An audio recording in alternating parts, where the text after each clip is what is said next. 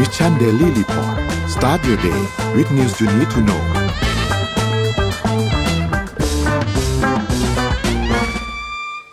สวัสดีครับยินดีต้อนรับเข้าสู่ Mission Daily Report ประจำวันที่ 15 มีนาคม 2566 นะครับ วันนี้คุณอยู่กับพวกเรา 2 คนตอน 7 โมงถึง 8 โมงเช้า สวัสดีพี่อ้อมครับ สวัสดีค่ะ ครับ วันนี้เป็นนนท์กับพี่อ้อมอีกรอบหนึ่งนะครับ เพราะว่ามีการสลับคิวเล็กน้อยเมื่อวานนี้นะครับ เดี๋ยวพาไปอัปเดตตัวเลขกันครับว่าเป็นอย่างไรบ้างครับ ตัวเลขล่าสุดครับเซตบ้านเราติดลบ 3.13%นะครับอยู่ที่ 1,523.89นะครับติดลบไปค่อนข้างเยอะนะครับ เมื่อวานนี้ แล้วก็ตลาดหุ้นต่างประเทศครับดาวโจนส์ครับบวก 1.07%นะครับ NASDAQ ครับบวก 2.21%นะครับ NYSE ครับบวก 1.63%นะครับฟุตซี่100 ครับบวก 1.17%นะครับแล้วก็ห่างเสียงอินเด็กซ์ครับติดลบ 2.27%นะครับเดี๋ยววันนี้เราอัปเดตเรื่องตัวเลขเมื่อคืนนี้ที่มีการประกาศออกมาด้วยนะครับตัวเลข CPI นะครับแล้วก็ราคาน้ำมันดิบครับ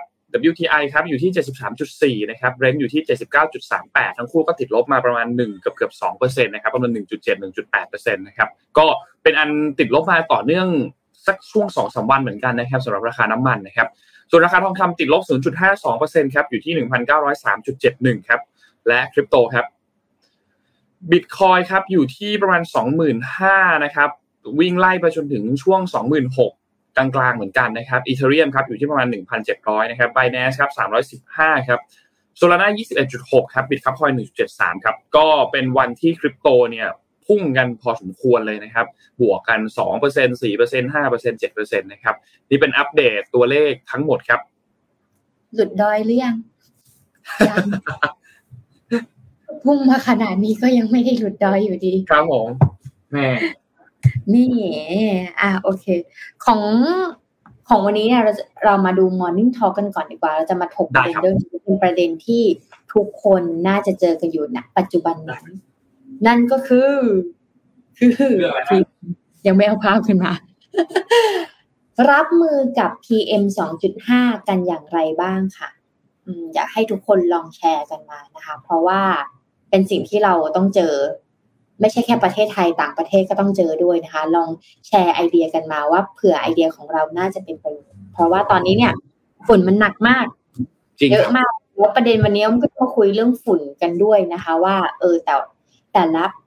พักการเมืองเขามีมาตรการในการรับมือกับ PM 2.5ยังไงได้บ้างเพราะเมื่อวานเราคุยเรื่องนี้ก็เลยไปตามหามา สรุปประเด็นอ่านมาให้ด้วยนะคะ ได้ครับ ข่าวของนนน่าสนใจมากเปิดของนนก่อนไหมอ่าได้ได้ได้ครับ เดี๋ยวนนพาไปเริ่มต้นก่อนครับ เอองั้นขอเริ่มต้นที่เรื่องไหนก่อนดี ขอดูแป๊บนึงนะฮะนนพาไปเรื่องที่น่าสนใจแล้วก็ไม่ได้คุยเรื่องนี้กันมานานแล้วก็คือ AUKUS ครับ คือมันเป็นเรื่องของกลุ่มที่ประกอบไปด้วย 3 ประเทศนะครับ ก็คือออสเตรเลียนะครับสหราชอาณาจักรแล้วก็สหรัฐอเมริกานะครับ เมื่อช่วงน่าจะสักประมาณปลายปีที่แล้วเนี่ยเราจะได้เห็นการแถลงร่วมกันของผู้นำทั้ง 3 ประเทศนะครับ เกี่ยวกับเรื่องของการจัดตั้งตัว AUKUS ขึ้นมานะครับที่เป็นกลุ่มทั้ง 3 ประเทศอันนี้ขึ้นมา ก็มีหลายเรื่องที่มีการพูดคุยกันในช่วงเวลาตอนนั้นนะครับ แต่ว่าล่าสุดครับนี่คือสิ่งที่เกิดขึ้นครับเมื่อวันที่ 13 มีนาคมที่ผ่านมาครับผู้นำกลุ่มทั้ง 3 คนนะครับก็ประกอบไปด้วยแอนโทนีอัลบาเนซีนะครับซึ่งเป็นนายกมนตรีของออสเตรเลียนะครับคุณริชี่ซูนักนะครับที่เป็นนายกมนตรีของสหราชอาณาจักร และก็โจไบเดนนะครับที่เป็นประธานาธิบดีของสหรัฐอเมริกานะครับได้มีการเห็นพ้องทั้ง3เนี่ยในข้อตกลงเกี่ยวกับการสร้างกองเรือดำน้ำพลังงานนิวเคลียร์ขึ้นมานะครับเมื่อวันที่ 13 ที่ผ่านมานะครับ ซึ่งก็ ทั้ง 3 ประเทศเนี่ยมีการพูดถึงบอกว่าจะมีการทำงานร่วมกัน เพื่อที่จะสร้างพัฒนากองเรือดำน้ำโดยใช้เทคโนโลยีที่เป็นเทคโนโลยีรูปแบบใหม่ล้ำสมัยนะครับ ซึ่งข้อตกลงนี้เนี่ยก็เป็นไปเพื่อรับมือการขยายอิทธิพลของจีนในแถบตัวบริเวณอินโดแปซิฟิกนะครับ ทีนี้ทั้ง 3 ประเทศเนี่ยก็มีการตกลงหารือกันนะครับ ซึ่งไปตกลงหารือกันเนี่ยในที่เมืองซานดิเอโกในรัฐแคลิฟอร์เนียที่สหรัฐอเมริกานะครับโจไบเดนเองก็มีการเน้นย้ำบอกว่าเรือดำน้ำอันนี้เนี่ย ที่ออสเตรเลียจะได้รับเนี่ยจะไม่มีการติดอาวุธนิวเคลียร์แต่อย่างใดเพื่อไม่ให้กระทบกับความมุ่งมั่นของออสเตรเลียที่ต้องการที่จะเป็นประเทศปลอดอาวุธนิวเคลียร์โดยทางด้านกองทัพออสเตรเลียเนี่ยก็จะมีการส่งตัวเหมือนทหารเจ้าหน้าที่ต่างๆเนี่ยไปฝึกอบรมเกี่ยวกับเรื่องของเรือดำน้ำที่ฐานทัพเรือของสหรัฐอเมริกา แล้วก็สหราชอาณาจักรในปีนี้นะครับ โดยที่ภายในปี 2027 เนี่ยนะครับกองทัพทั้งสหรัฐแล้วก็สหราชอาณาจักรเนี่ยจะมีการ ตั้งฐานทัพเรือดำน้ำนิวเคลียร์จำนวนหนึ่งขึ้นที่ฐานทัพเรือออสเตรเลีย หรือว่าแปรนนะครับในเมืองเพิร์ธนะครับอยู่ที่รัฐเวสเทิร์นออสเตรเลียนะครับแล้วออสเตรเลียเองก็จะมีการเปิดดีลซื้อตัวเรือดำน้ำจำนวน 3 ลำด้วยนะครับในช่วงทศวรรษ 2030 นะครับแล้วก็อาจจะมีเหมือนดีล add-on เพิ่มได้อีก 2 ลำรวมเป็น 5 ลำด้วยนะครับซึ่งก็น่าสนใจครับเพราะว่า จะเป็นการออกแบบตัวโครงสร้างเรือดำน้ำพลังงานนิวเคลียร์เนี่ยรุ่นใหม่นะครับสำหรับตัวกองทัพเรือสหราชอาณาจักรออสเตรเลียนะครับที่มีชื่อว่า SSN AUKUS นะครับซึ่งก็จะสร้างในสหราชอาณาจักรและในออสเตรเลีย โดยสหราชอาณาจักรเนี่ยเป็นผู้ออกแบบ แต่ว่าใช้เทคโนโลยีมาจากทั้งสามประเทศมารวมกันนะครับ ซึ่งอันนี้น่าสนใจครับ เพราะว่าตัวเทคโนโลยีอันนี้ที่เขามีการทำดีลทำข้อตกลงกันเนี่ย มันจะช่วยทำให้ออสเตรเลียเนี่ย มีเรือดำน้ำที่สามารถที่จะเดินทางได้หนึ่งเลยคือไกลขึ้น2คือเร็วขึ้นจากเดิมที่มีอยู่พอสมควรเหมือนกันนะครับ แล้วก็จะสามารถติดตั้งตัวขีปนาวุธต่างๆ ที่โจมตีได้ทั้งบนบกแล้วก็ในทะเลได้นะครับ แต่ว่าที่สำคัญก็คือจะเพิ่มค่าใช้จ่ายค่อนข้างเยอะนะครับ ตัวเลขที่เขามีการประมาณการกันเนี่ยจะเพิ่มค่าใช้จ่ายประมาณ 3.68 แสนล้านดอลลาร์ออสเตรเลียนะครับในช่วงระยะเวลา 30 ปี นับตั้งแต่วันนี้เป็นต้นไปนะครับ ซึ่งก็เป็นอีกอันหนึ่งที่ค่อนข้างน่าสนใจครับทางฝั่งของโจไบเดนเองก็มีการพูดถึงบอกว่าการร่วมมือในครั้งนี้เนี่ยเป็นการสะท้อนให้เห็นว่าระบอบประชาธิปไตยเนี่ยสามารถที่จะมอบความมั่นคง มอบความรุ่งเรืองได้ให้กับพวกเรานะครับทั้ง 3 ประเทศตรงนี้นะครับไม่ใช่แค่เพียงเพื่อพวกพวกเราเองเท่านั้น แต่ว่าเพื่อโลกทั้งใบนะครับแล้วสหรัฐเองก็ให้คำมั่นว่าจะจัดสรรงบประมาณเนี่ยประมาณ 4,600 ล้านดอลลาร์ในอีกไม่กี่ปีข้างหน้า เพื่อเพิ่มขีดความสามารถในการ สร้างเรือดำน้ำแล้วก็พัฒนาระบบซ่อมบำรุงด้วยนะครับ ทางด้านของผู้นำออสเตรเลียครับก็มีการพูดถึงครับบอกว่าตัวการสร้างตัวเรือดำน้ำอันนี้เนี่ยโครงการอันนี้เนี่ยนอกจากได้เรือดำน้ำมาแล้วเนี่ยก็จะได้เพิ่มอัตราการจ้างงานในตำแหน่งใหม่ๆ อีกหลายพันตำแหน่งด้วยเหมือนกันนะครับ แล้วก็จะเป็นการลงทุนที่เพิ่มขีดความสามารถเกี่ยวกับเรื่องของทางกลาโหม ครั้งใหญ่ที่สุดในประวัติศาสตร์ของออสเตรเลียด้วยนะครับ ส่วนทางคุณ ริชิสุนักนะครับผู้นำของสหรัฐอาณาจักรนะครับเขาบอกว่าตั้งแต่ช่วง 18 เดือนที่ AUKUS เนี่ยมีการรวมกลุ่มกันนะครับ โลกก็มีความท้าทายเกิดขึ้นหลายเรื่องมากๆ มีการรุกรานของรัสเซียที่เข้ามาที่ยูเครนนะครับ การขยายแผ่อิทธิพลของจีนนะครับ แล้วก็ยังมีสถานการณ์ที่ยังคาดเดาไม่ได้อีกหลายจุด เช่นที่อิหร่านแล้วก็ที่เกาหลีเหนือ ทั้งหมดก็ทำให้ มีโอกาสที่จะโลกเนี่ยจะเป็นภัยนะครับมีความรุ่นวายมีความแตกแยกเกิดขึ้นนะครับทีนี้ AUKUS เขาดีลกันไปทำข้อตกลงกันที่เรียบร้อยไปที่ซานดิเอโกที่แคลิฟอร์เนียนะครับ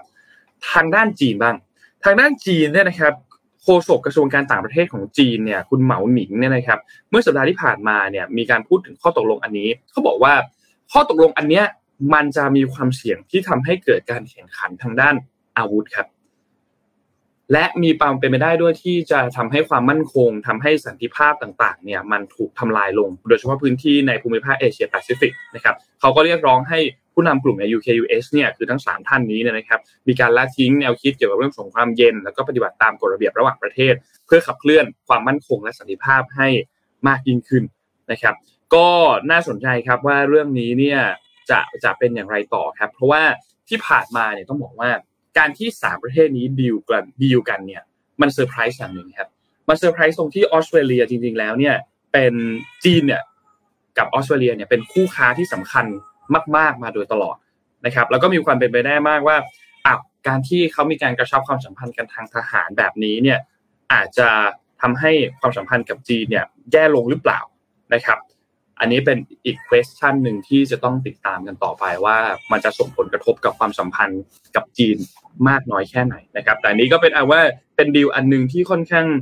น่าสนใจครับสำหรับการสร้างตัวเรือดำน้ำพลังงานนิวเคลียร์ครับหายไปนานนะแต่ว่าจริงๆก็ไม่ได้หายเพราะก็ยังอยู่กับเรานะครับ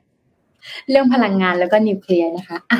เดี๋ยวภาพเหล่านี้ค่ะ อีกข่าวหนึ่งที่หลาย ๆ คนอาจจะกังวลว่า เอ้ยตอนที่ SVB เนี่ยหรือว่า Silicon Valley Bank เนี่ยเกิดวิกฤตขึ้นมาปิดกิจการจนเฟดเนี่ยเข้าไปอุ้มนะคะ จะส่งผลกระทบอะไรกับตลาดหุ้นบ้านเราบ้างนะคะ คราวนี้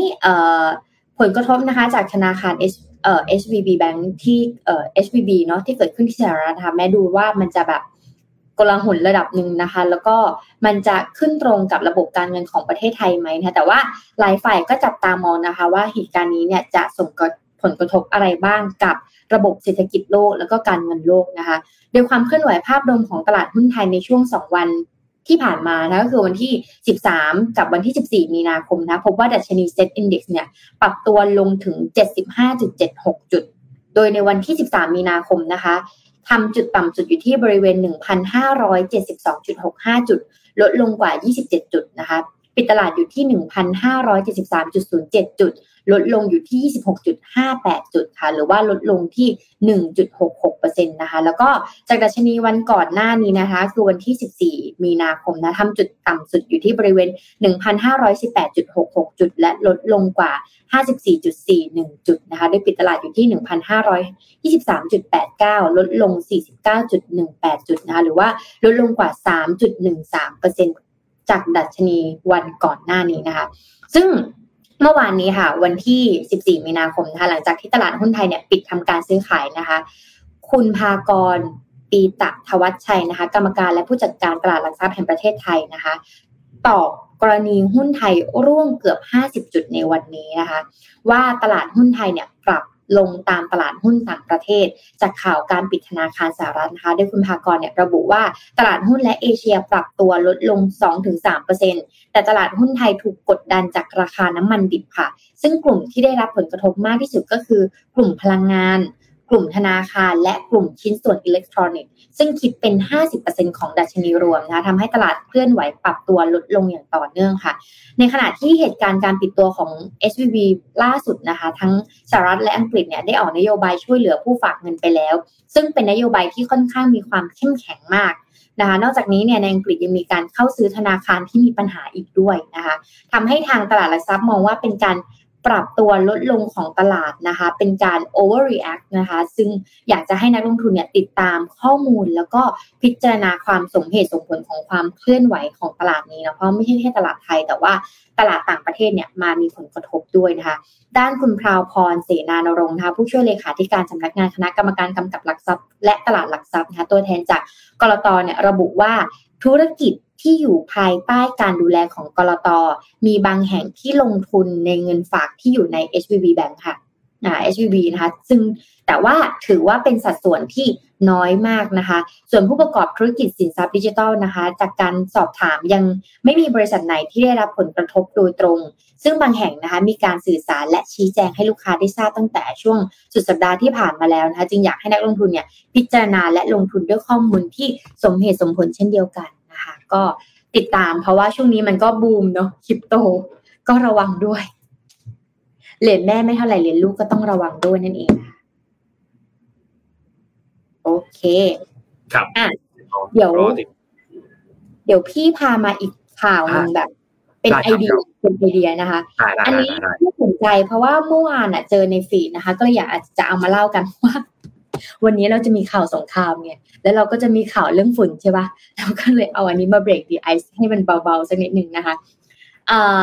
มีบริษัท Honda นะคะ Honda เนี่ยเขาจะมีทีมงานวิจัยนะคะที่ชื่อว่า Honda Research Institute Europe นะคะ GmbH ชื่อยาวมาก แต่ว่าชื่อย่อของเขาเนี่ยคือ HRI-EU นะคะเพราะฉะนั้นเนี่ยเป็นบริษัทที่เขาจะไว้ทำ R&D เพื่อทำโปรเจกต์ต่างๆ ไม่ว่าจะเป็น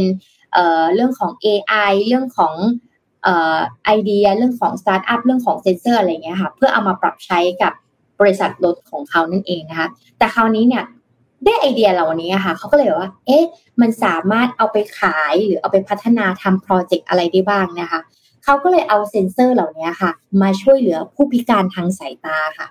ซึ่งน่าสนใจมากนะโปรเจกต์นี้เนี่ยชื่อว่า ByPass นะคะ ร่วมมือกับสถาบันวิจัย Honda เพื่อพัฒนาอุปกรณ์นำทางสำหรับผู้พิการทางสายตา ให้เราลองจินตนาการดูค่ะว่าสมมติว่าเวลาเราที่เราว่าเราตอนตอนเด็กๆอะ่ะจำได้เลยที่สวนลุมเนี่ยเขาจะมีแรลลี่ให้เด็กเนี่ยลองหลับตาและจินตนาการว่าขีดอันนี้หมายถึงเดินตรงปุ่มอย่างเงี้ยให้ระวัง แล้วก็เลี้ยวซ้ายเลี้ยวขวาให้เด็กลองหลับตาดูค่ะ ว่าถ้าเราเป็นผู้พิการทางสายตาเนี่ย เราจะใช้ชีวิตยังไง คือเอาผ้าปิดตานั่นแหละนะคะ แล้วก็เดินเดินเดินตามแผนมีสเต็ปการขึ้นบันไดมีการลงบันไดอะไรอย่างเงี้ยค่ะ คราวนี้เนี่ยเราก็จะเริ่มเห็นแล้วว่าถนนบ้านเรา มันก็ไม่ได้เอื้อ ให้ผู้พิการทางสายตาสามารถเดินทางได้สะดวกขนาดนั้นนะคะอั นนี้ก็เป็นอีกหนึ่งไอเดียที่อยากจะเอามาแชร์ด้วยเหมือนกันนะคะคราวนี้เนี่ยบายแพดเนี่ยเป็นอุปกรณ์ช่วยเหลืออัจฉริยะช่วยนำทางคนตาบอด และคนสายตาเลือนรางที่ใกล้จะตาบอดนะคะ ในรูปแบบที่เป็นสายวัดไหลแบบนี้ค่ะ เหมือนมีอะไรมารัดอยู่ตรงบ่าของเรานะคะ และแจ้งเตือนผู้ใช้ถึงตำแหน่งของสิ่งที่กีดขวางที่อาจจะเกิดขึ้นด้วยเสียงค่ะสมมติว่ากำลังเดินอยู่แล้วบอกว่าข้างหน้ามีน้องหมาอยู่ ประมาณ 19 ระวังนะ อย่างเงี้ยค่ะเขาก็จะแจ้งเตือนเป็นเสียงขึ้นมาให้เรานะคะแล้วก็เป็นสายรัดที่สวมอยู่บนไหล่ติดตั้งกล้องมุมกว้างพิเศษ ที่หน้าอกด้านซ้ายนะคะ แบตเตอรี่ที่หลังคอและคอมพิวเตอร์ขนาดเล็กด้านขวาของหน้าอกเนี่ย มันทำเหมือนกับรถที่ขับเองสำหรับคนเดินถนนอ่านะคะจริง ๆ มันเป็นไอเดียเหมือนคอนเซปต์ของรถเลยว่ากล้องอยู่ด้านหนึ่งแบตเตอรี่อยู่ด้านหนึ่งนะคะ แล้วก็มุมองศาอยู่ด้านหนึ่งนั่นเองนะคะคราวนี้เนี่ย เขาก็เลยเอาดรทิมพูเฟลนะคะนักวิทยาศาสตร์อาวุโสของโปรเจกต์นี้นะคะ HRIEU เนี่ยอธิบายว่าเทคโนโลยีเนี่ยจะวิเคราะห์สภาพแวดล้อมต่างๆนะคะ ยานพาหนะด้วยการประเมินว่าจะเป็นยังไงถ้าเราขับรถไปแล้วจะเกิดอะไรขึ้นนะคะ แล้วก็กำหนดทิศทางกำหนดความเสี่ยงที่อาจจะเกิดขึ้นของยานพาหนะนะคะ โดยการใช้อัลกอริทึมต่างๆนะคะจากนั้นเนี่ยก็จะมีการแจ้งเตือนด้วยการขับขี่อัตโนมัตินะคะอันนี้มันคือคอนเซปต์ของรถนะคะโดยระบบเนี่ยจะเปลี่ยนพฤติกรรมของอุปกรณ์ที่อยู่ในเส้นทางที่ปลอดภัย และดีที่สุดเพื่อลดความเสี่ยงนะคะ เพราะฉะนั้นเนี่ยไอเดียต่างๆ ที่เราได้พูดกันไปเมื่อกี้เนี่ยมันเป็นไอเดียรถเลย และเอาไอเดียรถนี่แหละคอนเซปต์ของรถนี่แหละมาใส่กับตัวอุปกรณ์ตัวนี้นะคะ เพื่อช่วยเหลือพิการทางสายตานั่นเองนะคะ คราวนี้เนี่ยโดยวิสัยทัศน์ของ b y p e t AI นะคะเป็นโปรเจกต์เนาะเขาก็เลยต้องการที่จะสร้างนวัตกรรมที่เปลี่ยนแปลงชีวิต ซึ่งช่วยให้ผู้ใช้เนี่ยสามารถที่จะค้นพบสถานที่ใหม่ๆ ให้ผู้พิการทางสายตาเนี่ยไปเจอที่ใหม่ๆ สามารถไปเจอโลกกว้างได้มากขึ้นนะคะ ด้วยตนเอง ปลอดภัยและเป็นอิสระนะคะ ใช้งานง่าย มีขนาดเล็กลงเรื่อยๆ เป้าหมายของเขาเนี่ยเขาจะทำให้มันเล็กลงเรื่อยๆนะ แล้วก็มีฟังก์ชันในการใช้งานที่มากขึ้น สามารถอ่านข้อความ จดจำใบหน้า ตรวจจับทางม้าลายนำทางภายในอาคารและนอกอาคาร หรือแม้แต่ช่วยคุณวิ่ง เพราะว่าผู้พิการทางสายตายังไม่มีโอกาสได้วิ่ง เพราะเขายังยัง concern ว่าสถานที่ตรงนั้นมันจะปลอดภัยไหมใช่ไหมคะเป้าหมายของเขาคือเขาอยากให้ผู้พิการทางสายตาเนี่ยสามารถที่จะวิ่ง หรือเล่นสเก็ตน้ำแข็งได้ค่ะ ในอนาคตอันนี้น่าสนใจนะ สามารถไปเล่นกิจกรรม outdoor ได้นะกิจกรรมกีฬาต่างๆนะคะ นี่คืออนาคตของการเคลื่อนไหวสำหรับ อุปกรณ์ต่างๆสำหรับผู้พิการทางสายตานะคะ หรือว่าคนตาบอดนะคะสายรัดอัจฉริยะนี้เนี่ยจะสวมบนไหล่ที่ใช้กับเทคโนโลยีขับเคลื่อนด้วยตัวเองจากสถาบันวิจัย Honda เพื่อนำทางเป้าหมายใหม่ในอนาคตค่ะก็เป็นอีกหนึ่งไอเดียที่ดีที่ cross business มาก ๆ เลย อืมอืมเออจากไอเดียทำรถเนาะกระโดดมา ใช้กับผู้พิการทางสายตานี่ก็เลยบอกอุ้ยอยากเอามาแชร์ มันดีชอบเนี่ยประมาณนี้ใช่ใช่ใช่น่าสนใจมาก คือกำลังคิดภาพต่อยาวๆไปเหมือนเวลาเราดูฟุตบอลที่เป็นฟุตบอลคนตาบอดอะไรเงี้ย มันจะต้องมีคนที่คอยตะโกนมีแบบข้างๆ ที่คอยตะโกนบอกตำแหน่งตะโกนมือบอกนู่นแล้วรู้สึกว่าในลูกบอลก็จะต้องมีเสียงกระดิ่งมีเสียงอะไรให้มันแบบได้ยินเสียงด้วยอะไรเงี้ย แต่ถ้ามีอันเนี้ยอุปกรณ์นี้เข้ามามันก็น่าจะเปลี่ยนแบบ เปลี่ยนรูปแบบของกีฬาไปเยอะเหมือนกันสำหรับกีฬากีฬาอันนี้เนี่ยนะว่าน่าสนใจมาก เนาะรอรอรอดูครับ รอดูรอดูก็เลยเอามาให้ดูว่านี่มีคอมเมนต์พูดถึงเราเห็นด้วยมากเลย บอกว่า ขอให้นักวิจัยมาใช้ในไทย รับรองแก้ไขสถานการณ์ได้เกือบทั่วโลกใช่ครับ มาทดลองในไทยเลยครับมา MVP ที่บ้านเรา ถ้าทดลองในไทยแล้วใช้ได้ก็ก็ก็ไปที่ไหนก็ใช้ได้ทั้งนั้นแหละครับคิดว่าไม่น่าจะมีปัญหาละ เอาจริงๆอย่าว่าแต่ใช้แต่ผู้พิการทางสายตาเลยใช้พวกเราไว้บางทีกดมือถือเดินเดินอยู่สักพักหนึ่งหัวทิ่ม ต้องระวังนะ ตอนนี้ต้องระวังนะอันตรายมากอันตรายมากอันนนพาไปดูถัดมาครับพาไปดูเรื่องเมื่อคืนนี้ที่มีการประกาศตัวเลข CPI หรือว่าดัชนีราคาผู้บริโภคนะครับ ก็เป็น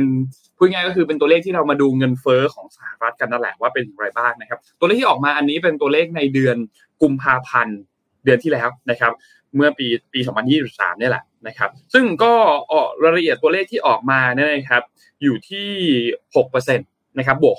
6.0%นะครับเมื่อเทียบ year on year นะครับแล้วก็บวก 0.4%เมื่อเทียบเดือนต่อเดือนนะครับซึ่งก็เป็นตัวเลขที่น่าสนใจครับ เพราะว่ามันตรงตามที่นักวิเคราะห์เนี่ยมีการคาดการณ์กันไว้นะครับเพราะฉะนั้นอันนี้ค่อนข้างน่าประทับใจ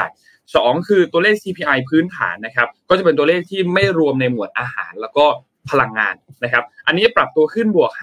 5.5%เมื่อเทียบปีต่อปีนะครับ ก็เช่นเดิมครับเป็นตัวเลขที่นักวิเคราะห์มีการคาดการณ์กันไว้เช่นเดียวกันนะครับ ทีนี้ถ้าหากว่าเราไปเทียบเดือนต่อเดือนนะครับ CPI เงินเฟ้อที่เป็น CPI พื้นฐานเนี่ยปรับตัวขึ้นมาสูงขึ้นบวก 0.5%ในเดือนกุมภาพันธ์นะครับ แล้วก็สูงกว่าที่ตลาดคาดการไว้ ตอนนั้นเขาคาดการไว้ที่บวก 0.4%ซึ่งก็เป็นเล็กน้อยนะครับ โดยภาพรวมแล้วเนี่ยต้องบอกว่าค่อนข้างที่จะเป็นข่าวดีนะครับต่อสินทรัพย์ที่มีความเสี่ยงสูงสูง เพราะฉะนั้นเมื่อคืนนี้เขาประกาศกันตอนประมาณช่วงทุ่มครึ่งนะครับ เอาตัวเลขที่เรารายงานตอนช่วงต้นขึ้นมาให้ดูอีกทีหนึ่งได้ไหมครับ ขอดูตัวเลขตัวตลาดหลักทรัพย์ของต่างประเทศก็ได้ครับ จะเห็นว่าตลาดหุ้นที่สหรัฐเนี่ยค่อนข้างที่จะบวกพอสมควรเลยนะครับไม่ว่าจะเป็นตัวดาวโจนส์ตัว NASDAQ นะครับตัว S&P 500 ก็มีการบวกกันพอสมควรนะครับอย่างนี้ดาวโจนส์ NASDAQ NYSE ก็บวกกันหมดนะครับ1% 2% 1.6%นะครับบวกพอสมควรรวมถึงคริปโตเคอเรนซีด้วยที่เป็นสินทรัพย์ที่มีความเสี่ยงนะครับก็บวกขึ้นมาค่อนข้างเยอะนะครับอย่างบิตคอยน์เนี่ยก็อยู่ประมาณ 26,000นะครับบวกขึ้นมาประมาณ 20%เป็นเวลาประมาณ 2 วันแล้วนะครับ แล้วก็ต้องบอกว่าทำสถิติค่อนข้างเยอะนะครับ ในช่วงสูงสุดในรอบประมาณ 10 เดือนนะครับ ที่สูงสุดขึ้นมานะครับ เพราะฉะนั้นก็เป็นข่าวดีของ นักลงทุนแล้วก็เป็นข่าวดีของสินทรัพย์ที่มีความเสี่ยงค่อนข้างสูงเมื่อวานนี้ หลังจากที่มีการประกาศตัวเลข CPI ออกมา แล้วก็เป็นไปตามที่คาดการณ์นะครับ ทีนี้สิ่งที่ต้องจับตามองสเต็ปต่อไปจำตอนช่วงต้นเดือนที่เราพูดถึงกันได้ใช่ไหมครับว่ามันมีทั้งหมด 4 เรื่องที่ต้องจับตามอง แต่สุดท้ายมันมีประชุมด่วนเมื่อวันที่ 13 ของเฟดเพิ่มเติมเข้ามาด้วยเนื่องจากเคสของ Silicon Valley Bank นะครับทีนี้วันที่23ที่กำลังจะมาถึงนี้เนี่ยนะครับ อันเนี้ยเป็นอีก หนึ่งดีเดย์สำคัญของช่วงปลายเดือนนี้นะครับก็จะเป็นวันที่การประชุม FOMC เนี่ยจะมีการประกาศตัวผลดอกเบี้ยออกมานะครับว่าเฟดเนี่ยจะเอายังไงกับการขึ้นดอกเบี้ยนะครับโดยภาพรวมแล้วเนี่ยตอนนี้สถานการณ์ยังค่อนข้างโอเคอยู่ แต่ว่าถ้าหากว่าไปดูวันที่เฟดมีการปรับขึ้นดอกเบี้ย จะปรับขึ้นเท่าไหร่ ไม่ขึ้นเลยขึ้น 0.25 หรือจะขึ้นแรงเป็น 0.5 นะครับเพราะฉะนั้นต้องติดตามกันอีกทีหนึ่งก็จะเป็นวันที่ 23 ตอนช่วงดึกๆเที่ยงคืนตีหนึ่งแถวๆนั้นนะครับก็รอติดตามในวันนั้นกันอีกอีกครั้งหนึ่งนะครับ แต่ว่าถ้าหากว่าตัวเลขมันดีแบบนี้เนี่ย คนวิเคราะห์กันเหมือนกันนะครับว่าอาจจะมีการติดลบอัตราดอกเบี้ยไหมลบ 0.25%ไหมนะครับ เพื่อรักษาเสถียรภาพทางการเงินของสหรัฐไว้เขาต้องบอกว่าตอนนี้ธนาคารหลาย ๆ ธนาคารเนี่ยเก็เจอแรงกดดันค่อนข้างเยอะ ในช่วง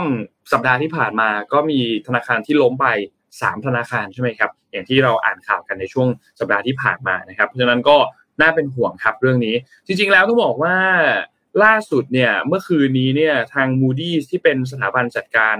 อันดับเครดิตระดับโลกเนี่ยก็มีการออกมาลดความน่าเชื่อถือของระบบธนาคารสหรัฐเป็นติดลบด้วยเหมือนกัน ด้วยปัญหาวิกฤตหนี้ของธนาคารสหรัฐเนี่ยนะครับ ก็เรื่องของแบงก์รันต่างๆ ทั้งที่ Silvergate Capital ทั้ง Silicon Valley Bank นะครับแล้วก็ Signature Bank ทั้ง 3 ธนาคารเนี่ยก็ล่มนะครับทำให้สัมเสียงของระบบธนาคารสหรัฐเองก็น่าเป็นห่วงพอสมควรเหมือนกันนะครับ อันนี้ก็เป็นข่าวที่อัปเดตต่อเนื่องกันมากับช่วงแบงก์รันในช่วงสัปดาห์ที่ผ่านมานะครับอืมอืม ก็ติดตามทั้งเรื่องเงินแล้วก็เรื่องทุนอืมอะอันนี้ไหนๆก็พามาอันนี้แล้วก็จะพามาดูต่างประเทศแล้วกันค่ะ พาไปแวะต่างประเทศนิดนึงไปเรื่องของคาร์บอนเครดิตอ่า เพราะว่าอ้อมก็จะชอบเล่าเรื่องคาร์บอนเครดิตบ่อยๆนะคะ แต่ว่ารอบนี้ลองจินตนาการดู ถ้าเราเนี่ยสามารถเปลี่ยนจากคาร์บอนไดออกไซด์บนอากาศ และเปลี่ยนมาเป็นโซเดียมคาร์บอเนต หรือเบกกิ้งโซดา และกักเก็บไว้ใต้ทะเลจะเป็นยังไงอะเราเปลี่ยนคาร์บอนไดออกไซด์บนอากาศเก็บเป็นเบกกิ้งโซดา และเก็บไปไว้ใต้ทะเลจะเป็นยังไงนะคะ เอ๊ะไอเดียนี้มันมาจากไหนนะคะ คือสิ่งที่เกิดขึ้นเลยคือเมื่อวันที่ 8 มีนาคมที่ผ่านมานะคะบริษัท Science Advances เนี่ยได้นักวิจัยเนี่ยได้เผยว่าวิธีนี้จะมีประสิทธิภาพมากกว่าเทคโนโลยี กักเก็บคาร์บอนไดออกไซด์ในปัจจุบันหรือว่าที่เราเรียกว่าคาร์บอนเครดิตเนาะมันจะมีการที่เราเอาคาร์บอนไดออกไซด์เนี่ยกักเก็บในถังไว้นะคะหรือว่ามีโซนกักเก็บซึ่งอันนั้นใช้เงินมากๆเลย และจริง ๆ แล้วเนี่ยมนุษย์อย่างเราก็ยังไม่ล้มเลิกที่จะปล่อยก๊าซคาร์บอนไดออกไซด์และวิธีการที่จะลดการปล่อยก๊าซเนี่ยมันก็ไม่ยังไม่สามารถทำได้ทันทีมันก็ต้องค่อยๆทำนะคะ นักวิจัยช่วงนี้เนี่ยทำงานหนักมาก ถ้าจะสังเกตเนี่ยเราจะมีข่าวเนี่ยมาเล่าเกือบทุกรอบเลยก็คือนักวิจัยแต่ละที่เนี่ยเขาก็ยิ่งทำงานเขาจะมีไอเดียต่างๆขึ้นมานะคะ จริงๆแล้วเนี่ยการดูดก๊าซคาร์บอนไดออกไซด์เนี่ยกลับมาในปัจจุบันเนี่ยมันจะมีอยู่ 2 วิธีค่ะเขาบอกนะ วิธีแรกก็คือการวิธีที่ดูดกลับมาตั้งแต่แรกจากที่โรงงานปล่อยโรงงานปล่อยปุ๊บเขาก็จะเก็บเอามานะคะมาไว้ในใต้ดิน ซึ่งวิธีที่สองเนี่ยมันก็จะท้าทายมากกว่านะคะแต่ว่าใช้เงินเยอะ เพราะว่าความเข้มแข็งของก๊าซ อย่างแรกคือดูดกลับมาเวลาที่โรงงานปล่อยนะคะ อีกวิธีนึงคือดูดกลับมาบนอากาศที่มันลอยอยู่แล้ว และกลับมาไว้ใต้ดินนะคะสองอย่างเนี้ยมันใช้ทุนเยอะ แล้วก็มีความน่าจะเป็นว่าไม่มั่นใจว่าแบบไหนจะ work ที่สุดนะคะ คราวนี้เนี่ยเพราะอะไร เพราะว่าความเข้มข้นของก๊าซคาร์บอนไดออกไซด์เนี่ยในอากาศเนี่ยมีแค่ 0.04เปอร์เซ็นต์ค่ะ เราเห็นว่ามันมีควันนะ มันมีหมอกหมอกนะ แต่เราไม่รู้ว่ามันจะมีความเข้มข้นได้มากขนาดไหน หรือบางทีอากาศที่เราเห็นว่ามันสว่างสว่างเนี่ยค่ะ มันก็ยังมี มันก็ยังมีความเข้มข้นอยู่น้อยมากว่าที่เราจะดูว่าอันนี้มันมีจริงหรือเปล่านะคะ เพราะเนี่ยที่ผ่านมานะคะ บริษัทเนี่ย Climeworks นะคะที่ใช้เทคโนโลยีดูดซับคาร์บอนกลับมานั้นเนี่ยสามารถดูดซับไปแค่ 4,000 ตันต่อปีค่ะ น้อยกว่าปริมาณก๊าซที่รถ 800 คันปล่อยทุกๆ ปีอีกนะคะ ก็คือเก็บก็ยังเก็บน้อยอยู่นะคะ แต่วิธีใหม่นี้ทีมเนี่ยได้ลองใช้ทองแดงมาดัดแปลง สารดูดซับที่ใช้ในการดักจับอากาศโดยตรง ผลลัพธ์ที่ได้คือสารดูดซับที่สามารถกำจัดก๊าซคาร์บอนไดออกไซด์ออกจากชั้นบรรยากาศ มากกว่าสารดูดซับที่ใช้อยู่ปัจจุบันถึง 2-3 เท่าค่ะและข้อดีคือสารนี้เนี่ยผลิตได้ง่ายและราคาไม่แพง ซึ่งหลังจากที่ก๊าซคาร์บอนไดออกไซด์นะถูกดูดกลับมา มันจะถูกกลับมา ทำเป็นโซเดียมคาร์บอนไดเอ่อโซเดียม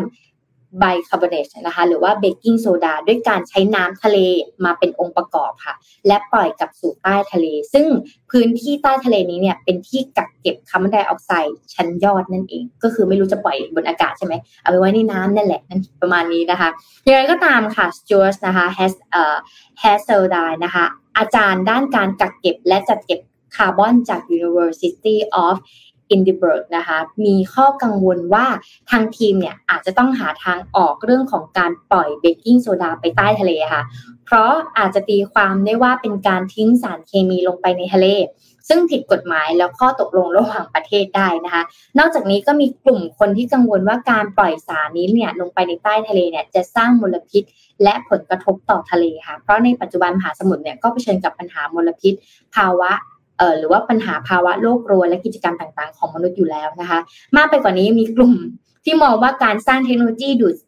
ก๊าซคาร์บอนไดออกไซด์จากชั้นบรรยากาศเนี่ยกลับมาทำให้คนไม่สนใจถึงต้นตอของปัญหา เป็นการแก้ปัญหาที่ปลายเหตุ จะดีกว่าไหมที่เราจะเริ่มต้นจากที่พวกเราเองนะคะทำให้พวกเราเนี่ยลืม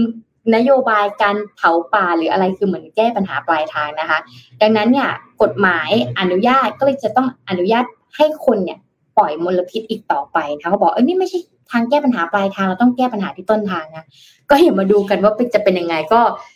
อย่าว่านักวิจัยนะเขาก็หาทางที่ดีที่สุดแล้วเขาก็ทดลองไปเรื่อยๆว่านักวิจัยเขาก็ทำไปเรื่อยๆเนาะก็เพิ่งรู้เหมือนกันนะว่าเวลาเก็บก๊าซเข้ามาเนี่ย มันมีวิธีวิธีอยู่สองวิธีคือ ออกมาจากโรงงานปุ๊บเก็บแต่อันนี้คือลอยอยู่บนอากาศแล้วก็ดูดเข้ามาใต้ดิน แต่จะง่ายกว่าไหมก็คือไม่ต้องปล่อยมันออกมานั่นแหละครับ ก็ต้องต้องค่อยๆค่อยๆปรับตัวกันไปครับนะว่าเรื่องนี้ค่อนข้างค่อนข้างสำคัญครับพี่อ้อมพาไปต่อเรื่องนี้เลยดีไหมเกี่ยวกับเราไปเชื่อมตัว Morning Talk แล้วเดี๋ยวเราไปเรื่องฝุ่น PM 2.5เลยดีกว่าใช่แล้วมันก็จะไปยาวถึงนโยบายใช่ใช่ใช่ยาวเลยอยากรู้ใช่ไหมขอดู comment อยากรู้อยากรู้อยากรู้อยากรู้ อยากขอดู comment นิดนึงว่าว่าท่านผู้ฟังเป็นยังไงบ้างครับ เดี๋ยวให้ทีมงาน artwork เพราะว่า artwork ที่ให้ไปนี่ก็คือจากสายข่าวสายอื่น แต่ว่าเขาทำ artwork มาสวยมากเราจะได้ไม่ต้องทำแล้วก็เอาขึ้นมาเลยแล้วก็ cap cap cap ดูว่าตอนที่เขาได้รับเลือกตั้งมาเขาจะทำอย่างนี้หรือเปล่า cap หรือเปล่านะคือแต่ละคนที่พูดถึงตอนนี้ใน comment เนี่ยหลักๆ ก็จะบอกว่าโอเค พยายามที่จะไม่ออกไปข้างนอกเนาะไม่ออกไป outdoor ก็จะพยายามอยู่ใน indoor ไว้ แล้วก็ใส่แมสเปิดเครื่องกรองอากาศ แต่ว่าพ ออยู่ข้างนอกก็ก็หนักอยู่ดี คนที่มีอาการภูมิแพ้ที่ sensitive กับเรื่องฝุ่นเยอะ ๆ เนี่ยออกไปบางทีผื่นขึ้นแล้วครับ บางทีมีอาการภูมิแพ้หายใจไม่ออกไปแล้วเหมือนกัน บางคนก็มีการใช้หน้ากากตัว N95 นะครับแล้วก็แนะนำให้ใช้ตัวเครื่องฟอกนะครับ หลีกเลี่ยงพื้นที่สีแดงสีส้ม นะครับ ก็ดูดูก่อนเข้าแอปไปดูก่อนว่า ตรงจุดที่เรากำลังจะไปในวันนี้เนี่ยฝุ่นมันเยอะไหมสถานการณ์ฝุ่นเป็นยังไงนะครับ แล้วก็หลีกเลี่ยงถ้าหากว่ามันเป็นพื้นที่สีส้มสีแดงอย่างคนนี้เนี่ยเขาบอกว่าเข้าเชียงใหม่ทุกสัปดาห์เว้นสัปดาห์ แต่ว่าตอนนี้ก็ไม่ได้เข้าเลยนะครับเชียงใหม่นี่ถือว่าเป็นอันดับหกของโลก ที่ฝุ่นเยอะที่สุดในช่วงแล้วเป็นมาหลายปีแล้วด้วย อืมเป็นมาเป็นมา เป็นมาค่อนข้างหลายปีแล้วทั้งที่เป็นเป็นเป็นโซนที่ digital nomad หรือว่าคนที่ทำงาน digital nomad จะเป็นอาชีพหนึ่งก็คือสายโปรแกรมเมอร์ที่เขาจะเปลี่ยนประเทศที่พักไปเรื่อยๆค่ะเนี่ยในเชียงใหม่เนี่ย digital nomad เยอะมากคือต่างชาติจะเยอะมาก อืม อันนี้อันนี้น่าโนว่าโนว่าน่าเป็นห่วงพอสมควรเหมือนกันกับสถานการณ์เรื่องฝุ่นที่หลาย ๆ คนพูดก็บอกว่า เออมันมันมันกระทบกับชีวิตค่อนข้างเยอะ แล้วก็บางคนเนี่ยไอติดต่อกันมานานแล้วเหมือนกัน ก่อนหน้านี้นนก็มีปัญหาเหมือนกัน ตอนที่แบบเครื่องกรองอากาศฟิลเตอร์มันหมดอายุ นี่ก็กำลังจะหมดอายุแล้ว เดี๋ยวจะต้องต้องเปลี่ยนอีกแล้วตอนช่วงนั้นก็ก็เจอปัญหาเยอะเหมือนกันคือแบบภูมิแพ้ขึ้นแบบหนักหนักมากฝุ่นเยอะมากไอเจ็บคออะไรเงี้ย หนักมากเหมือนกันแต่โอเคพอพอเปลี่ยนตัวฟิลเตอร์มาแล้วก็ก็ดีขึ้นพอสมควร ซึ่งก็จริงๆวิธีการแก้ปัญหาของนนเรื่อง PM 2.5 ก็คล้ายๆกับท่านอื่นเลยครับก็คือพยายามหลีกเลี่ยงในการออกไปข้างนอก เป็นไปได้ก็อยู่บ้าน แล้วก็ เปิดเครื่องกรองอากาศนะครับ เวลานนสมมติถ้านนต้องออกไปข้างนอกจริงๆอะแล้วบางทีเราเปิดหน้าต่างในห้องไว้อะไรเงี้ยฝุ่นมันก็จะค่อนข้างเยอะใช่ไหมครับบางทีก่อนออกเราก็จะเลือกที่จะปิด แล้วก็เปิดเครื่องกรองอากาศ ให้มันกรองแรงๆไว้ เรากลับมามันจะได้คลีนเรียบร้อยแล้วอะไรเงี้ยคือตอนนี้ใช้ชีวิตเหมือนแบบ ในห้องมีเชื้อเลยอะแต่ว่าในห้องไม่ได้มีเชื้ออะไรนั้นในห้องมีพีเอ็มสองจุดห้าอะไรเงี้ยแล้วพอจะออกไปจากห้องปุ๊บก็ต้องปิดล็อกห้อง แล้วก็ต้องเปิดเครื่องกรองอากาศแรงๆเพื่อที่จะเหมือนคลีนอากาศในห้องสักรอบหนึ่งอะไรเงี้ย ก่อนที่จะเข้ามาอะไรเงี้ยมัน เป็นชีวิตที่ ไม่ค่อยมีความสุขสักเท่าไหร่พี่ออมโนว่ามันเรารู้สึกว่ามันแบบ หรอเราจะต้องอย่างนี้จริง ๆหรอ เราไม่สามารถใช้ชีวิต เราเราไม่สามารถแบบเปิดประตูไป แล้วมีอากาศที่ดีได้เลยเหรอ เราไม่สามารถแบบใช้คำว่าเดินออกไปข้างนอก แล้วไปขอสูดอากาศบริสุทธิ์ได้แล้วนะเพราะว่าอากาศข้างนอกไม่ได้บริสุทธิ์นะครับอะไรอย่างเงี้ยใช่ค่ะก็อย่างล่าสุดอะของพี่อ้อมก็ใช้วิธีเดียวกับนนเลยค่ะอีกอันนึงก็คือ อันนี้กำลังหาอยู่ว่ามันจริงไหมมันใช่ไหม เมื่อก่อนแหละเราจะชอบอ่านข่าวฝุ่น PM ใช่ป่ะแล้วก็มีพวกหน้ากงหน้ากากอะไรอย่างงี้ใช่ป่ะมันจะมีอันนึงที่มันเป็นสายคล้องคออะแล้วมันจะเหมือนเป็นลมเป่าๆหรือสักอย่างที่มัน detect ฝุ่นออกไป อันนี้กำลังสั่งซื้อ แต่ว่าไม่รู้ว่าจะดีไหมถ้าดีแล้วเดี๋ยวจะมาบอกสปอนเซอร์อาจจะเข้าก็ได้อะครับว่าอาจจะเข้ารายการด้วยก็ได้นะอยากรู้ว่ามันเป็นยังไงเหมือนกันนะเพราะว่าของพี่อ้อมเนี่ยเป็นหลอดลม sensitiveเหมือนหลอดลมของเรามันจะเซนซิทีฟเวลาที่เราเจอฝุ่น หรือเจอคนที่สูบบุหรี่ใกล้ๆมันจะ จากที่มันเป็นรูอย่างเงี้ยมันก็จะตีบลง พอมันตีบลงอะ มันจะมีมันจะสามารถเป็นโรคเป็นโรคหืดได้ ก็คือไม่ได้ถึงกระหอบ แต่ว่ามันก็จะมีแบบเจ็บคอ ถ้าไม่ลงตรงนี้ก็จะลงตรงคาง ไม่ลงตรงคางก็จะขึ้นตรงหูอะไรเงี้ย ก็จะเป็นประมาณนี้วันวิธีแก้คือจะต้องกินยา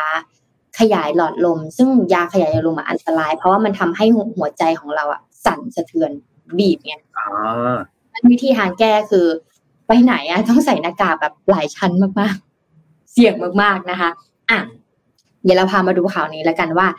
12 วันที่ผ่านมานะคะ เกิดอะไรขึ้นบ้างนะคะ และอากาศในกรทมเป็นยังไงส่งผลกระทบอะไรกับชีวิตเรานะคะ เพื่อที่เราจะได้ป้องกันตัวเองเอาไว้นะคะเขาบอกว่า 12 วันที่ผ่านมาเนี่ย เผยยอดผู้ป่วยคลินิกมลพิษทางอากาศในกรทมนะ แค่ 12 วันนะ ตั้งแต่วันที่ 1 ถึงวันที่ 12 มีนาคมเนี่ย พบผู้ป่วยไปแล้วแล้ว หนึ่งร้อยสี่สิบแปดราย เอาแค่เฉพาะกรุงเทพเนี่ยเออเฉพาะกรุงเทพเนี่ยสิบสองวันเนี้ยร้อยสี่สิบแปดรายนะคะ แต่ว่าเอ๊ะมันอาจจะมากกว่านั้นก็ได้นะ เพราะว่ามันมีแค่โรงพยาบาลบางโรงพยาบาลที่เขาเรคคอร์ดออกมาแล้วก็ส่งมาเป็น Data กลางนะคะ ส่วนใหญ่เกิดจากอาการอะไร มีอาการแน่นหน้าอกไอแล้วก็เกิดผื่นแดงตามตัวนะคะ โดยเฉพาะวันที่ 13 มีนาคมนะคะนายเอกวรัญยู อัมระปานนะคะโฆษกของกรุงเทพมหานครเนี่ยเปิดเผยถึงสถานการณ์ที่ผู้ป่วยเข้ามารับการรักษา ที่คลินิกมลพิษทางอากาศของกรุงเทพมหานครนะคะเอ่อแล้วก็มีประชาชนเนี่ยที่เข้ามารับบริการ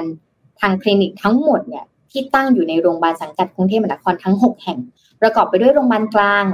โรงพยาบาลตากสิน โรงพยาบาลเจริญกรุงประชารักษ์ โรงพยาบาลเสรินทร โรงพยาบาลราชพิพัฒน์นะคะ และโรงพยาบาลหลวงพ่อทวีศักดิ์จำนวนทั้งสิ้น 148 ราย ก็มีตรงกลางกรุงเทพนะแล้วก็ออกโซนรอบๆใกล้ๆกับแถวนครปฐมต่างจังหวัดนะคะ โดยในวันที่ 10 มีนาคมเนี่ยมีผู้ป่วยเข้ามารับการรักษามากที่สุด 48 ราย อย่างไรก็ตามนะคะ หลังจากวันที่ 10 เนี่ยก็ลดลง เพราะว่าวันที่ 1 ถึงวันที่ 10เนี่ยมันก็นิวไฮไปแล้ววันที่ 10ไฮสุดแล้วก็ 11 12 เนี่ยมันก็ดรอปลงนะคะ แล้วก็ทั้งนี้เนี่ยการรวบรวมข้อมูลเนี่ยพบว่าอันนี้น่าสนใจ ผู้ป่วยที่มีปัญหาระบบทางเดินหายใจอยู่แล้ว จะเป็นกลุ่มที่เข้ามารับการรักษามากที่สุด ถ้าใครรู้สึกว่าเป็นหอบเป็นหืดอย่างเงี้ยค่ะ โอกาสที่จะเข้าโรงพยาบาลเนี่ยเป็นกลุ่มแรกเลย คุณจะได้คิว เข้าไปช่วงแรกๆของการรักษารหลังจากที่มีเหตุการณ์ PM 2.5 เกิดขึ้นนะคะ รองลงมาคือโรคหลอดเลือดสมองรองลงมาอีกปอดอุดกั้นเรื้อรังนะคะรองลงมาอีกตาอักเสบและรองลงมาคือหอบหืดตามลำดับค่ะ เรียงออกมาค่ะ เป็นแรงกิ้งออกมานะคะสำหรับผู้ป่วยระบบทางเดินหายใจนะคะ ที่มีสาเหตุมาจากฝุ่น PM 2.5 นี้นะคะ ส่วนใหญ่จะมีอาการไอ แน่นหน้าอก ปวดหัวนะคะคลื่นไส้อาเจียนผื่นแดง หอบหืดเฉียบพลันอยู่ที่ก็เป็นแบบกระทันหันนะคะ หรือหลายอาการรวมกันหรือบางคนก็เป็นทั้งหมดในโรคนี้นะคะซึ่งต้องได้รับคำแนะนำและการดูแลอย่างใกล้ชิดจากแพทย์ค่ะ ถ้าใครรู้สึกว่าเริ่มเป็นแล้วอย่าฝืนนะคะ ต้องไปหาหมอนะคะ โดยทางคลินิกมลพิษที่เขาตั้งแคมเปญขึ้นมานะคะ ก็จะทำการทางอากาศเนี่ยก็จะทางเขาจะคัดกรองว่าเป็นยังไงลักษณะแบบไหนนะคะแล้วก็ให้คำแนะนำและการรักษารวมถึงการซักประวัติ ย้อนหลังด้วย เพราะว่าบางทีเนี่ยประวัติเราอยู่ที่โรงพยาบาลหนึ่งแต่เขาไม่ได้แชร์ประวัติโรงพยาบาลเขาไม่ข้ามไม่ไม่แชร์ประวัติกันไงเวลาเราไปหาหมอค่ะเราต้องบอกด้วยว่าก่อนหน้านี้เราเป็นโรคอะไรมานะไม่ใช่ว่าอยู่ซีเจ็บเจ็บคอ แล้วนางพยาบาลเขาก็จะให้ยามาไม่ได้นะคะ ต้องบอกอาการว่าก่อนหน้านี้เป็นยังไงแบบไหนบ้างนะเพื่อที่เขาจะได้ปรับยาให้เหมาะสมกับเราด้วยนะคะรวมถึงการซักประวัติหาสาเหตุต่างๆ แล้วข้อแนะนำในการไปปรับพฤติกรรมต่างๆ ที่เหมาะสมด้วยนะคะ และเราล่ะอะเมื่อกี้เราก็จะมาแชร์กันว่าเราจะมีวิธีการจัดการยังไงสำหรับตัวเราเอง เพราะว่าก่อนที่เราจะไปหาหมอเราต้องดูแลตัวเองให้ดีนะคะ อย่างแรกอ้อมจะพูดเร็วๆนะคะหกข้อหนึ่งคืองดเผาขยะงดจุดทูบเปลี่ยนมาใช้ทูบไฟฟ้า ตามสันเจ้าต่างๆนะคะ อันนี้ก็ต้องเปลี่ยนนะคะสองคือติดตั้งเครื่องฟอกอากาศเหมือนนนในบ้านเลยนะคะสามปลูกต้นไม้เครื่องปลูกปลูกต้นไม้ฟอกอากาศ อืม ก็สำคัญนะละล่าสุดแต่ตอนนั้นอ่านข่าวกับพี่ปิ๊กก็คือ เหมือนออชาวฝรั่งเศสใช่ไหมคะสตาร์ทอัพชาวฝรั่งเศสเนี่ยสามารถที่จะมีต้นไม้ฟอกอากาศเหมือนพลูด่างบ้านเรา เหมือนพลูด่างบ้านเราสามารถที่จะฟอกอากาศได้เทียบเท่ากับเหมือนเครื่องฟอกอากาศเลยนะคะ แค่จำนวนไม่กี่ต้นเองนะคะก็เป็นไอเดียที่ดีนะคะสี่ก็คือลดการใช้รถยนต์ส่วนบุคคลอ่ารถยนต์ของเรานะ เปลี่ยนมาใช้รถสาธารณะหรือ BTS ถ้ารู้สึกว่าสาธารณะมันเอ่อแบบธรรมดาอาจจะไม่ work ก็ลองเป็นแบบแอร์ก็ได้นะคะ ข้อที่ 5 คือหมั่นเช็คสภาพรถเพื่อลดควันดำนะคะ ข้อที่ 6 ข้อสุดท้ายคือหมั่นทำความสะอาดบ้าน อย่างนนท์ก็คือก่อนที่จะเข้าห้องคือเปิดเครื่องฟอกแบบ high ให้มันดูดดูดดูดดูดูดเหลือแค่หนึ่งเปอร์เซ็นแล้วค่อยเข้าห้องใช่ไหมคะอีกวิธีหนึ่งที่จะช่วยได้เลยคือทำความสะอาดบ้านบ่อยๆค่ะเพื่อเวลาเราเปิดประตูเข้ามาฝุ่นก็อาจจะเข้ามาทำความสะอาดบ้านเนี่ยมันก็จะลดเรื่องฝุ่นได้ด้วยเหมือนกันนะคะอะคราวนี้ไปต่อยาวๆ และนโยบายพักการเมือง จะเป็นยังไงนนร้อนครับ น่าสนใจครับเรื่องนี้ เออ และนโยบายเรามาส่องแต่ละพักกันดีกว่าว่า เป็นอย่างไรนะคะพี่อมจะพูดชื่อพักละกันนะถ้าถ้าบอกชื่อคือรายละเอียดมันยาวมาก แต่เราจะบอกเป็นข้อๆนะคะ เริ่มจากพักก้าวไกลค่ะ จริง ๆ แล้วเนี่ย เนื้อหาอันนี้มาจากไหนเขายังไม่ได้ดีเบสนะ แต่ว่าเขาไปพูดตามสื่อต่างๆ ไปพูดบนเวทีต่างๆ ไปปราศัยที่ต่างๆอะค่ะเขาก็เลยทางทางทางข่าวสำนักข่าวเนี่ยเขาก็เลยรวบรวมมาว่า นโยบายเฉพาะเรื่องฝุ่นของ PM 2.5 ในแต่ละที่เป็นยังไงบ้างนะคะคราวนี้สำหรับพักก้าวไกลค่ะเขาก็มีนโยบายยาวเหมือนกันนะ อย่างแรกเลยคือเอ่อนโยบายทางด้านการเกษตรก่อน เขาจะแบ่งออกมาเป็นก้อนๆเลย ก้อนแรกนโยบายเกษตรก่อนนะคะ สิ่งที่เขาจะทำมาเลยคือป้องกันการเผา ไม่ได้คือไม่ให้เผาเนี่ยแค่ป้องกันการเผา เปลี่ยนก๊าซเรือนกระจกให้เป็นรายได้หรือว่าคาร์บอนเครดิตนั่นเองค่ะกำจัดการเผาภายในสามปีงบ ปรับตัวตำบลละสามล้านบาทหนึ่งพันตำบลอาคูณไปนะคะทุกคน เปลี่ยนการเผาเป็นเงินในกระเป๋าของเกษตรกรงบอุดหนุนปลูกข้าวปลูกข้าวเปียกสลับแห้ง แทนการเผา สร้างอุตสาหกรรมแปรรูปฟางข้าว สั่งข้าวโพดนะคะ แทนการเผานะคะนี่คือนโยบายทางด้านการเกษตร นโยบายที่สองคือนโยบายทางด้านการขนส่ง ปรับปรุงการขนส่งให้สะอาดที่สุด อย่างแรกเลยคือรถเมล์ไฟฟ้าทุกจังหวัดเนี่ยภายในเจ็ดปีนะคะมีวันขนส่งฟรีเพื่อให้ใช้งานได้ฟรี เพื่อรณรงค์ให้คนมาใช้เยอะๆจะได้ไม่ต้องใช้รถยนต์ส่วนตัวนะคะ เปลี่ยนรถไฟดีเซลเก่าเป็นรถไฟฟ้า ตรวจสภาพรถยนต์ฟรีปีละครั้ง ควบคุมปริมาณรถบรรทุกในเขตเมืองซึ่งก่อนหน้านี้ค่ะพรรคก้าวไกลเนี่ยได้เผยแพร่นโยบายด้านสิ่งแวดล้อมที่เป็นสื่ออิเล็กทรอนิกส์เนาะต่างๆเนี่ยเป็น PR ต่างๆตั้งแต่วันที่ 24 มกราคม และโดยมี 5 นโยบายหลักในการจัดการฝุ่น PM 2.5 คือ 1 ส่วนเสริม ขนส่งสาธารณะอุดหนุนรถเมล์ไฟฟ้าทุกจังหวัดเพื่อให้ประชาชนเนี่ยเปลี่ยนจากรถยนต์ส่วนตัวมาเป็นอันนี้ อันนี้แคปไว้นะคะทุกคนเผื่อเวลาเขาได้แล้วเราจะดูว่าเขาทำจริงหรือเปล่า สองเพิ่มพื้นที่สีเขียวทั่วเมืองผ่านการจัดสรรงบประมาณให้องค์กรปกครองส่วนท้องถิ่นนะคะและเพิ่มพื้นที่ปลอดภัยให้กับกลุ่มเปราะบางนะสามลดการเผาในพื้นที่เกษตรกรสนับสนุนงบตำบลละสามล้านบาทในพื้นที่เสี่ยง เพื่อให้ชุมชนจัดการปัญหาให้สอดคล้องกับวิถีชีวิตของคนแต่ละพื้นที่นะคะสี่ตรวจวัดสภาพอากาศและเตือนภัยให้เร็ว รอบคลุมตามมาตรฐานสากล ด้วยการเพิ่มงบประมาณ เพื่อจัดหาเทคโนโลยีการตรวจวัดค่าฝุ่นในแต่ละพื้นที่นะคะ ตามข้อกำหนดขององค์กรอนามัยโลก และพัฒนาระบบเตือนภัยเมื่อฝุ่นในอากาศเกินค่ามาตรฐานให้ทั่วถึงทุกพื้นที่ เพื่อให้ประชาชนได้ระวังและป้องกันสุขภาพกับตัวเองค่ะ และข้อสุดท้ายข้อที่ 5 ค่ะทำงานเชิงรุกในเวทีโลก โดยเฉพาะเวทีอาเซียนเร่งเจรจากับประเทศเพื่อนบ้านที่มีการเผาในที่โล่งว่า เออเธออย่าเผานะ มันมาถึงบ้านเรา ประเทศเพื่อนบ้านบ้านเราเธออย่าเผานะระวังนะมันมาถึงบ้านเราหรือเอาไอเดียของเราไปสินะคะพักที่สองพักภูมิใจไทยค่ะ ไปเลยค่ะไปต่อพักภูมิใจไทยเนี่ยจริงๆแล้วเขาอยู่ในหัวข้อของให้คุณภาพชีวิตที่ดีนะคะ โดยเขาก็เอาปัญหาต่างๆ มารวมถึงปัญหาเรื่องฝุ่นด้วยนะคะเขาก็มีสามหัวข้อหลักๆ ค่ะ ที่เขาจะโฟกัสนะคะ ก็คือหนึ่งรถเมล์ไฟฟ้า เรือไฟฟ้า ที่ทางภูมิใจไทยจะทำให้ครอบคลุมทั้งกรุงเทพค่ะ สองติดโซล่านะคะติด solar roof แบบบนหลังคาเนาะฟรีลดโลกร้อนทุกครัวเรือนค่ะสามวินมอเตอร์ไซค์ไฟฟ้าคันละ 6,000 บาท วินไรเดอร์ผู้ขับขี่มอเตอร์ไซค์ทางภูมิใจไทยเนี่ยจะมีนโยบายเพื่อให้ผู้ขับขี่ทุกคนสามารถเปลี่ยนมาเป็นรถมอเตอร์ไซค์ไฟฟ้าได้ในราคาที่สามารถจะเอื้อมถึงค่ะอันเนี้ยสามอย่างที่พรรคภูมิใจไทยจะทำค่ะ ไปต่อค่ะ พักเพื่อไทยอ่าพรรคเพื่อไทยเนี่ยจริงๆแล้วเขาจัดเสวนามาก่อนหน้านี้นะคะ ชื่อว่าวิกฤตฝุ่น PM 2.5 เพื่อไทยมีทางแก้ไขนะคะเขาก็ออกแคมมีหัวข้อแล้วประมาณ 6 หัวข้อด้วยกันค่ะ หัวข้อแรกเลยคือห้ามเผาป่า เผาไร่อย่างจริงจังนะคะ ข้อที่2เลยคือเจรจากับประเทศเพื่อนบ้าน และเอกชนห้ามเผาไร่อย่างจริงจังนะคะ ข้อที่ 3 เปลี่ยนรถเมย์กทมหลายพันคันเป็นรถไฟฟ้าแบบเร็วที่สุด ข้อที่4เอ่อ นโยบายเข้มงวดนะคะ ปล่อยควันนะคะ โรงงานปล่อยมลพิษไซต์งานก่อสร้างต่างๆนะคะ ข้อที่ 5ทำไทยให้เป็นศูนย์ผลิตรถไฟฟ้า ดันราคาลงคนจะได้ใช้รถไฟฟ้ามากขึ้นนะคะ แล้วข้อที่ 6ผลักดันกฎหมายอากาศสะอาดค่ะแล้วก็พบว่าล่าสุดเนี่ยก็เหมือนที่อ้อมบอกเนาะเชียงใหม่เนี่ยเป็นเมืองหลักที่มีมลพิษติดอันดับ 6 ของโลกนะคะ แล้วก็ถูกจัดอันดับต่อเนื่องหลายวันเนี่ยเขาก็เลยมองว่าการผลักดันเรื่องกฎหมาย ที่ให้อากาศสะอาดเนี่ยมีผลมากๆนะคะ ต่อมาค่ะไปพักประชาธิปัตย์นะคะอย่าขึ้นภาพมาเลยเพราะว่าในนี้ยังไม่ได้เห็นพรรคประชาธิปัตย์เนี่ยเขาก็ได้พูดคุยกันนะคะ มีทั้งหมดอยู่สี่นโยบายหลักค่ะ อย่างแรกคือผลักดันกฎหมายอากาศสะอาดนะคะ อย่างที่สองเลยคือฟื้นฟูสิ่งแวดล้อมของคนกรุงเทพทั้งน้ำและอากาศนะคะ อย่างที่สามเลยคือ คุมเข้มรถที่เข้ามาในกรุงเทพว่ามีก๊าซคาร์บอนเครดิตประมาณเท่าไหร่รถใช้พลังงานอะไร น้ำมันแบบไหนนะคะ แล้วก็ข้อที่สี่เลยคือ คุมเข้มการก่อสร้างนะคะกำลังคิดว่าการก่อสร้างมันส่งผลมลพิษอะไรมานอกจากโรงงาน แต่ว่าก็ก็น่าจะได้อยู่นะ และพักต่อมาค่ะพักชาติไทยพัฒนานะคะ มีทั้งหมดอยู่เก้านโยบายหลักๆ แต่อ้อมจะพูดเป็นหัวข้อแล้วกันนะคะ อย่างแรกคือเศรษฐกิจสีเขียวนะคะ สร้างเศรษฐกิจสีเขียวเป็นแรงขับเคลื่อนหลักของประเทศในอนาคตและทำให้ประเทศเนี่ยไทยยอมรับและพร้อมเติบโตเพื่อจะดึงนักลงทุนต่างชาติเข้ามานะคะสองพลังงานสะอาดค่ะ พัฒนานวัตกรรมพลังงานสะอาดเป็นพลังงานหลักของประเทศนะคะ ภายในปี 2030 นะคะสามคือเมืองสีเขียวพัฒนาทุกจังหวัดให้น่าอยู่น่าเที่ยว ประชาชนมีความสุขทั้งกายและใจมีความมีส่วนสาธารณะมีคุณภาพชีวิตที่ดีนะคะ ในแต่ละโซนพื้นที่ของตัวเองนะคะ สี่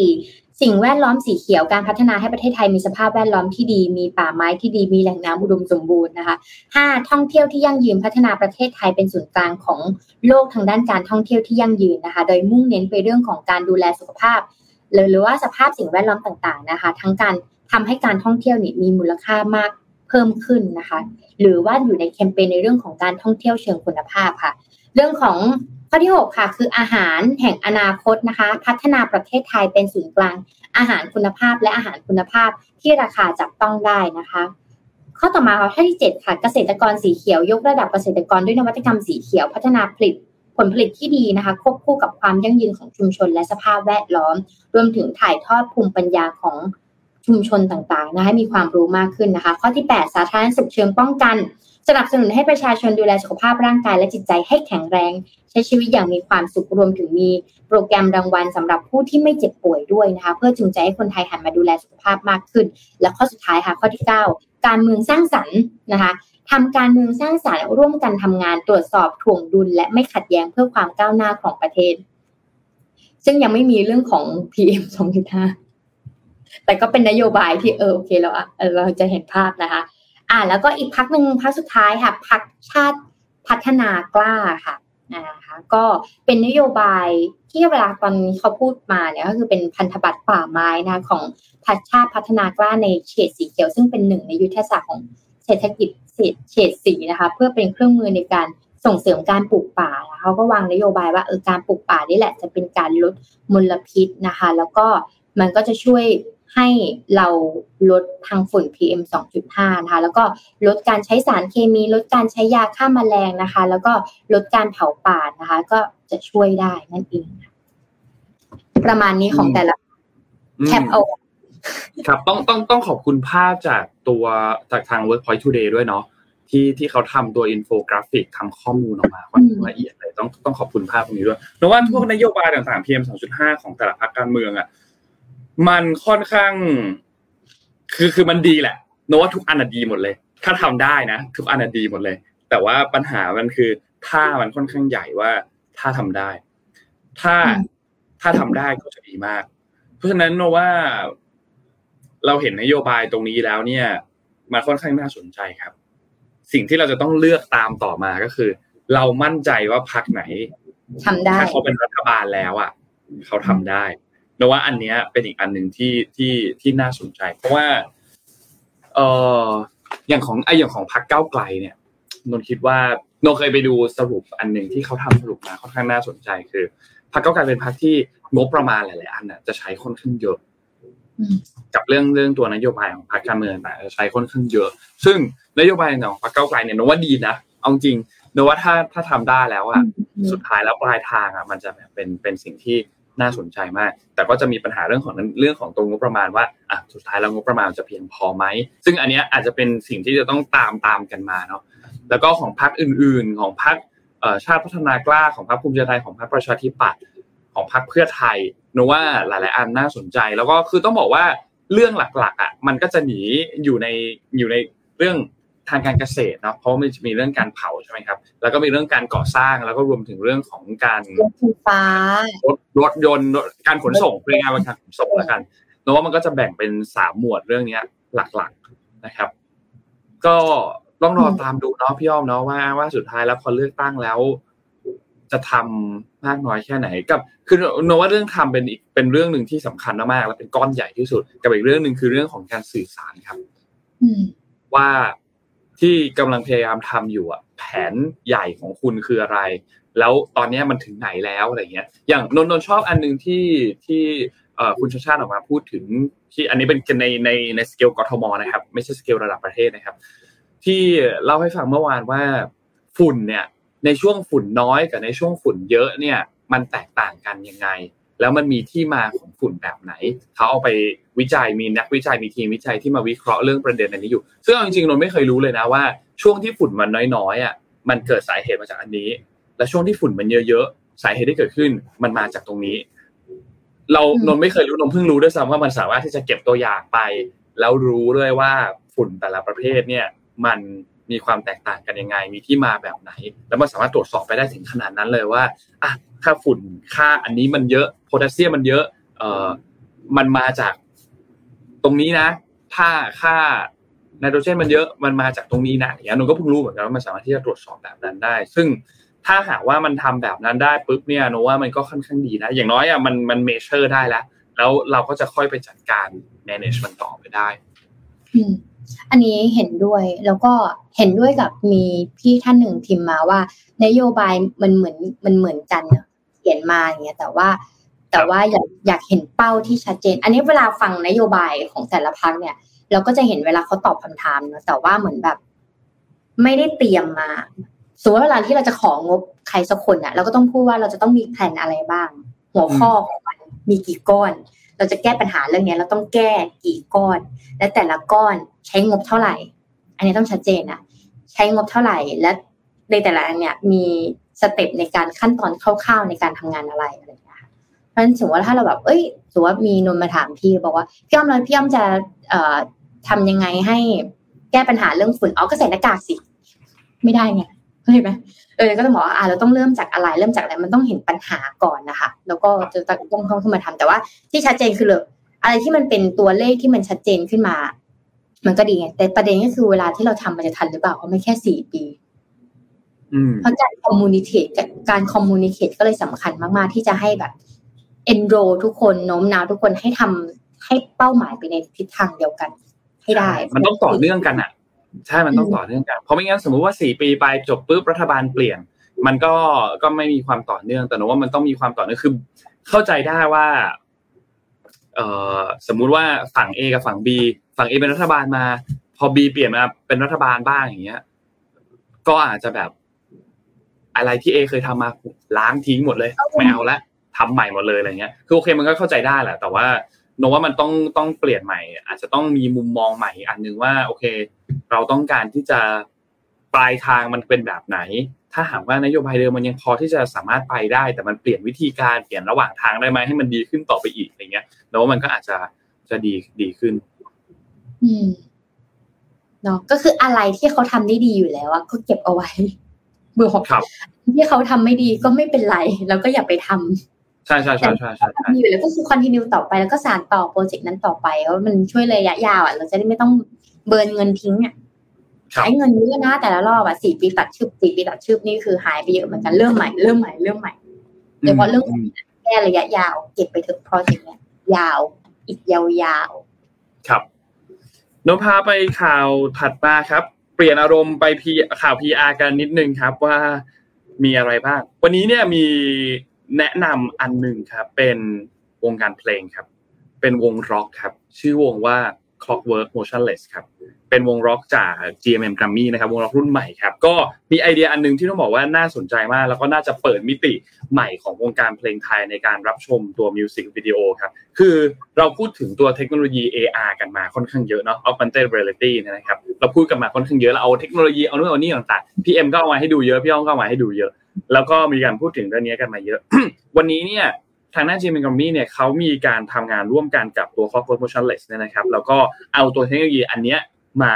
ใช้ร่วมกันแบบที่เห็นในวิดีโอตรงนี้เลยนะครับก็จะเป็นการใช้ทั้งสภาพแวดล้อมจริงเนาะกับวัตถุเสมือนที่มองผ่านตัวหน้าจอเนี่ยเข้ามาประกอบกันในช่วงเวลาเดียวกันนะครับก็จะ create ตัว micro site ขึ้นมานะครับแล้วก็มี coding color ที่จับวัตถุทึบแสง แล้วก็พื้นที่สีดำสนิทเนี่ยให้เป็นพื้นที่สามารถที่จะดู MV ในรูปแบบใหม่ได้นะครับตรงตาม concept ของเพลง วัตถุทึบแสงนะครับ ก็จริงๆแล้วถ้าเราดูมันอาจจะดูล้ำเนาะดูอาจดูอาจจะแบบเฮ้ยโอ้โหมันเข้าใจยากนิดนึงแต่จริงๆแล้วมันง่ายมากเลยครับสแกน QR code แล้วก็เปิด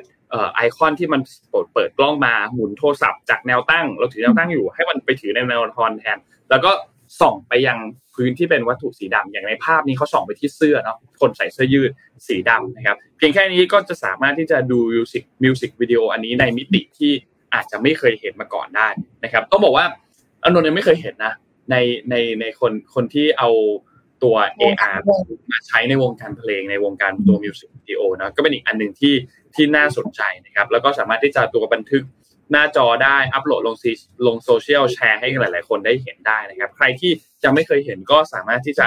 เข้าไปดูได้นะครับ MV วัตถุทึบแสงนะครับ ก็เป็นอีกหนึ่งมิติใหม่ ใครเข้าไปดูแล้วก็อย่าลืม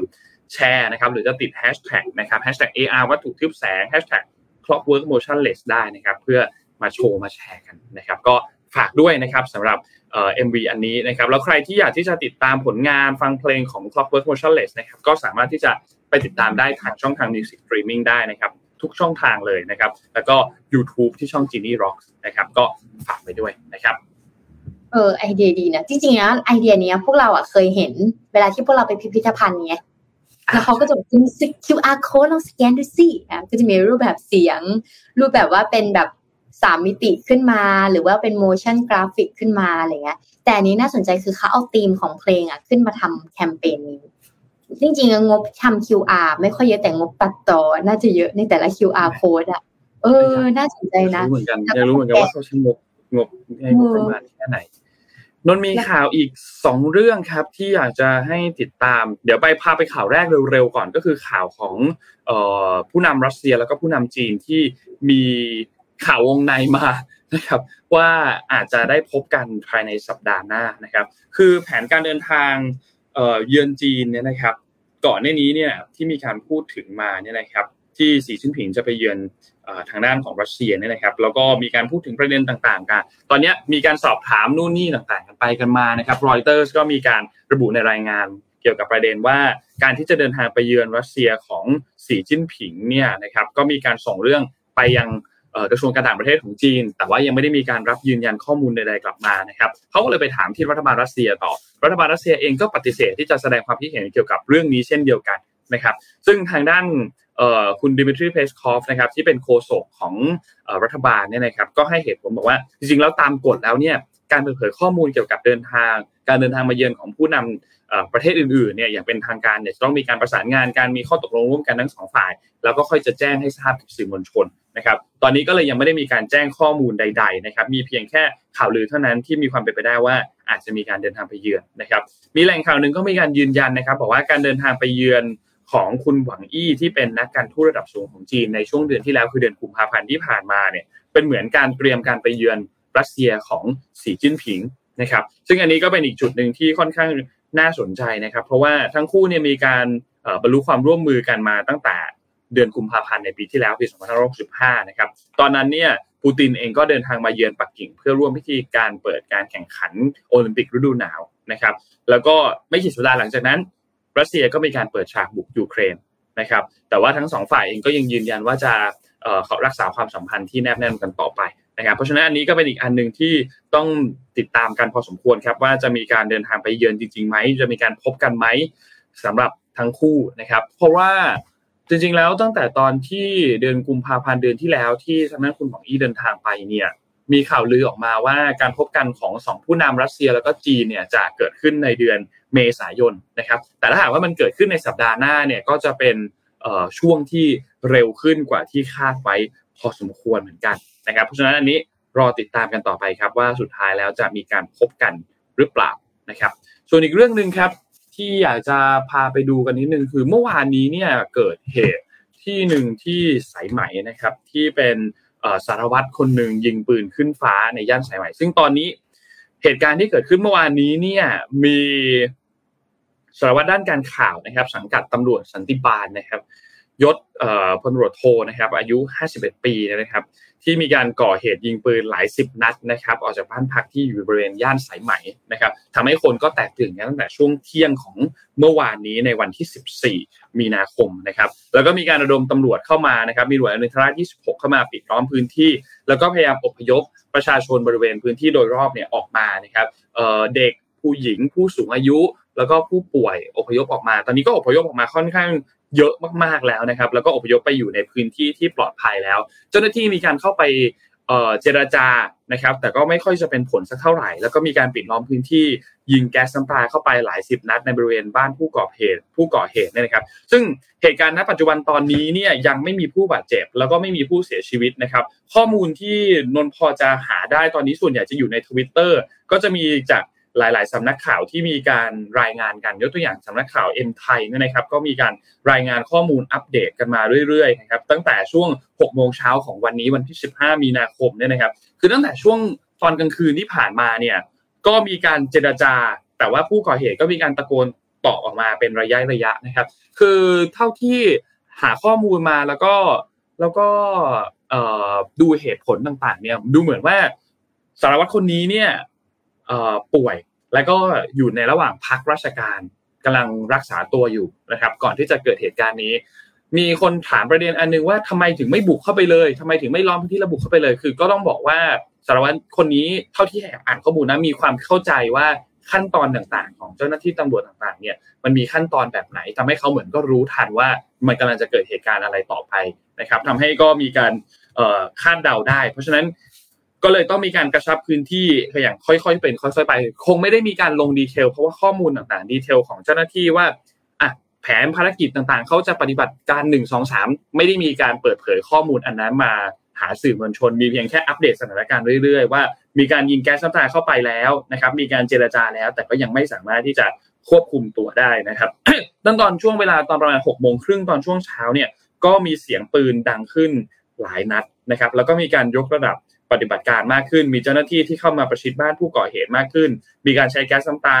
มากขึ้นนะครับ แล้วก็ตั้งแต่ช่วงระยะเวลาที่เราอ่านข่าวมาเนี่ยครับตั้งแต่เจ็ดโมงไปจนถึงช่วงเจ็ดโมงครึ่งเนี่ยข้อมูลที่ได้รับมาล่าสุดคือยังไม่สามารถควบคุมผู้ก่อเหตุได้นะครับ เจ้าหน้าที่เนี่ยมีการเจรจาทั้งสลับเจรจาสลับมาร้องเพลงเพื่อที่จะผ่อนคลายสถานการณ์ตึงเครียดให้มันน้อยลง นะครับ แต่ว่าก็ยังไม่สามารถที่จะควบคุมได้ คิดว่าวันนี้สถานการณ์น่าจะคลี่คลายนะครับ ก็รอติดตามอัปเดตกันอีกทีหนึ่งแต่ว่าข้อมูลที่ได้รับมาณเวลาประมาณเจ็ดโมงครึ่งเนี่ยยังไม่สามารถควบคุมตัวได้ครับ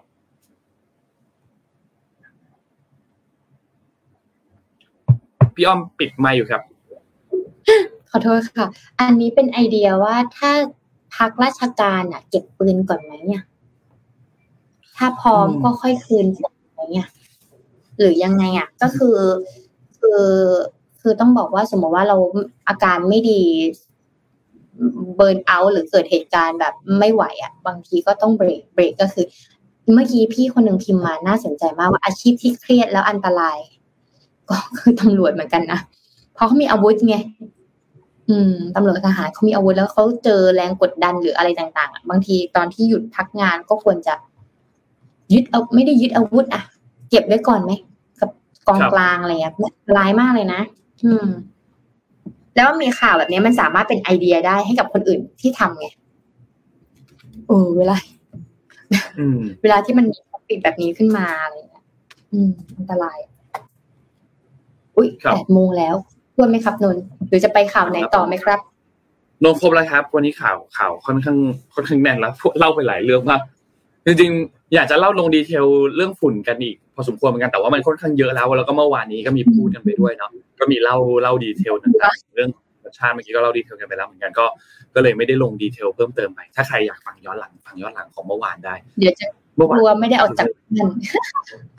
เอออีกอันหนึ่งที่ที่เป็นไอเดียค่ะ อันนี้เห็นพี่คนหนึ่งพิมพ์เข้ามาว่าก่อนกลับก่อนจบวันนี้แล้วกันนะจริง ๆตำรวจเป็นอาชีพที่น่าเห็นใจตำรวจดีๆก็มีใช่นะคะ แต่ว่าก็ยากนะคะ ก็ อยู่ไปก็ไม่ก้าวหน้าเท่าไหร่ แล้วก็แต่ว่าเป็นที่พึ่งประชาชนและประชาชนบางทีก็ยิ่งเห็นข่าวตำรวจไม่ค่อยดีเยอะ มันก็เบี่ยงเบนเป็นไม่ค่อยดีเท่าไหร่อีกอันนึงอะอันนี้เป็นไอเดียนะว่าอยากที่จะให้ฝ่ายของราชการหรืออะไรอย่างเงี้ยค่ะ มีโครงการนักจิตบำบัดให้สำหรับคนที่ทำอาชีพเหล่านี้ ไม่ว่าจะเป็นตำรวจทหารหรือคนคุณหมออะไรเงี้ยสภาพจิตใจเขาถ้าต้องต้องต้องไปอะไรหนักๆมา มันก็มันก็ยากเหมือนกันนะครับ ใช่ค่ะแล้วก็อ๋อนี่ครับค่ะเอ่อมีคอมเมนต์บอกว่าปืนที่ใช้เป็นปืนของเจ้าตัว เลยไม่สามารถที่จะยึดได้ไม่ใช่ปืนของราชการ แล้วก็ตำแหน่งเนี่ย เป็นตำแหน่งที่สามารถที่จะใช้สิทธิ์ซื้อปืนได้ด้วยตัวเองได้ด้วยนะครับอ๋อโอเคเข้าใจละคือคือคาดว่าปืนของราชการก็คงถูกยึดไประหว่างที่พักราชการนั่นแหละนะครับโอเคประมาณนี้ครับสำหรับข่าวอัปเดตในวันนี้ครับเดี๋ยวยังไงเราติดตามสถานการณ์กัน ต่อในช่วงระหว่างวันอีกทีหนึ่งนะครับแล้วก็มีอะไรคงมาอัปเดตกันนะครับ วันนี้ขอบคุณท่านผู้ฟังทุกท่านมากครับที่ติดตาม Mission Daily Report ครับจากทุกๆช่องทางเลยนะครับ ไม่ว่าจะเป็น YouTube Facebook Clubhouse นะครับก็ขอบคุณทุกคนมากๆนะครับ ยังไงเราอัปเดตข่าวสารกันอีกทีหนึ่งในวันพรุ่งนี้วันพฤหัสนะครับ แล้วก็ผลบอลเมื่อคืนนี้โหดมากนะ แล้วก็คือเมื่อคืนนี้เนี่ยแมนซิตี้เนี่ยเข้ารอบไปชนะไปเจ็ดศูนย์นะครับ ชนะไลป์ซิกไปเจ็ดศูนย์หลังจากนัดแรกเสมอกันมาหนึ่งประตูต่อหนึ่งนะ แล้วก็อินเตอร์เองก็ชนะ FC ปอร์โตไปนะครับหนึ่งศูนย์ผลรวมสองนัดนะครับ เมื่อคืนนี้เสมอไปแต่ว่านัดแรกนำมาหนึ่งศูนย์ก็เป็นอันเรียบร้อยไปนะครับสำหรับยูฟาแชมเปี้ยนส์ลีกในช่วงถัดมานะครับ คืนนี้ก็มีอีก2คู่ครับ มีนาโปลีกับแฟรงก์เฟิร์ตครับ แล้วก็เรอัลมาดริดกับลิเวอร์พูลครับ ก็รอตามเชียร์กันได้ ดึกมากตีสามนะครับวันนี้เราสองคนลาไปก่อนครับ แล้วพบกันใหม่อีกครั้งหนึ่งวันพรุ่งนี้วันพฤหัสครับ สวัสดีครับ สวัสดีค่ะ Mission Daily Report start your day with news you need to know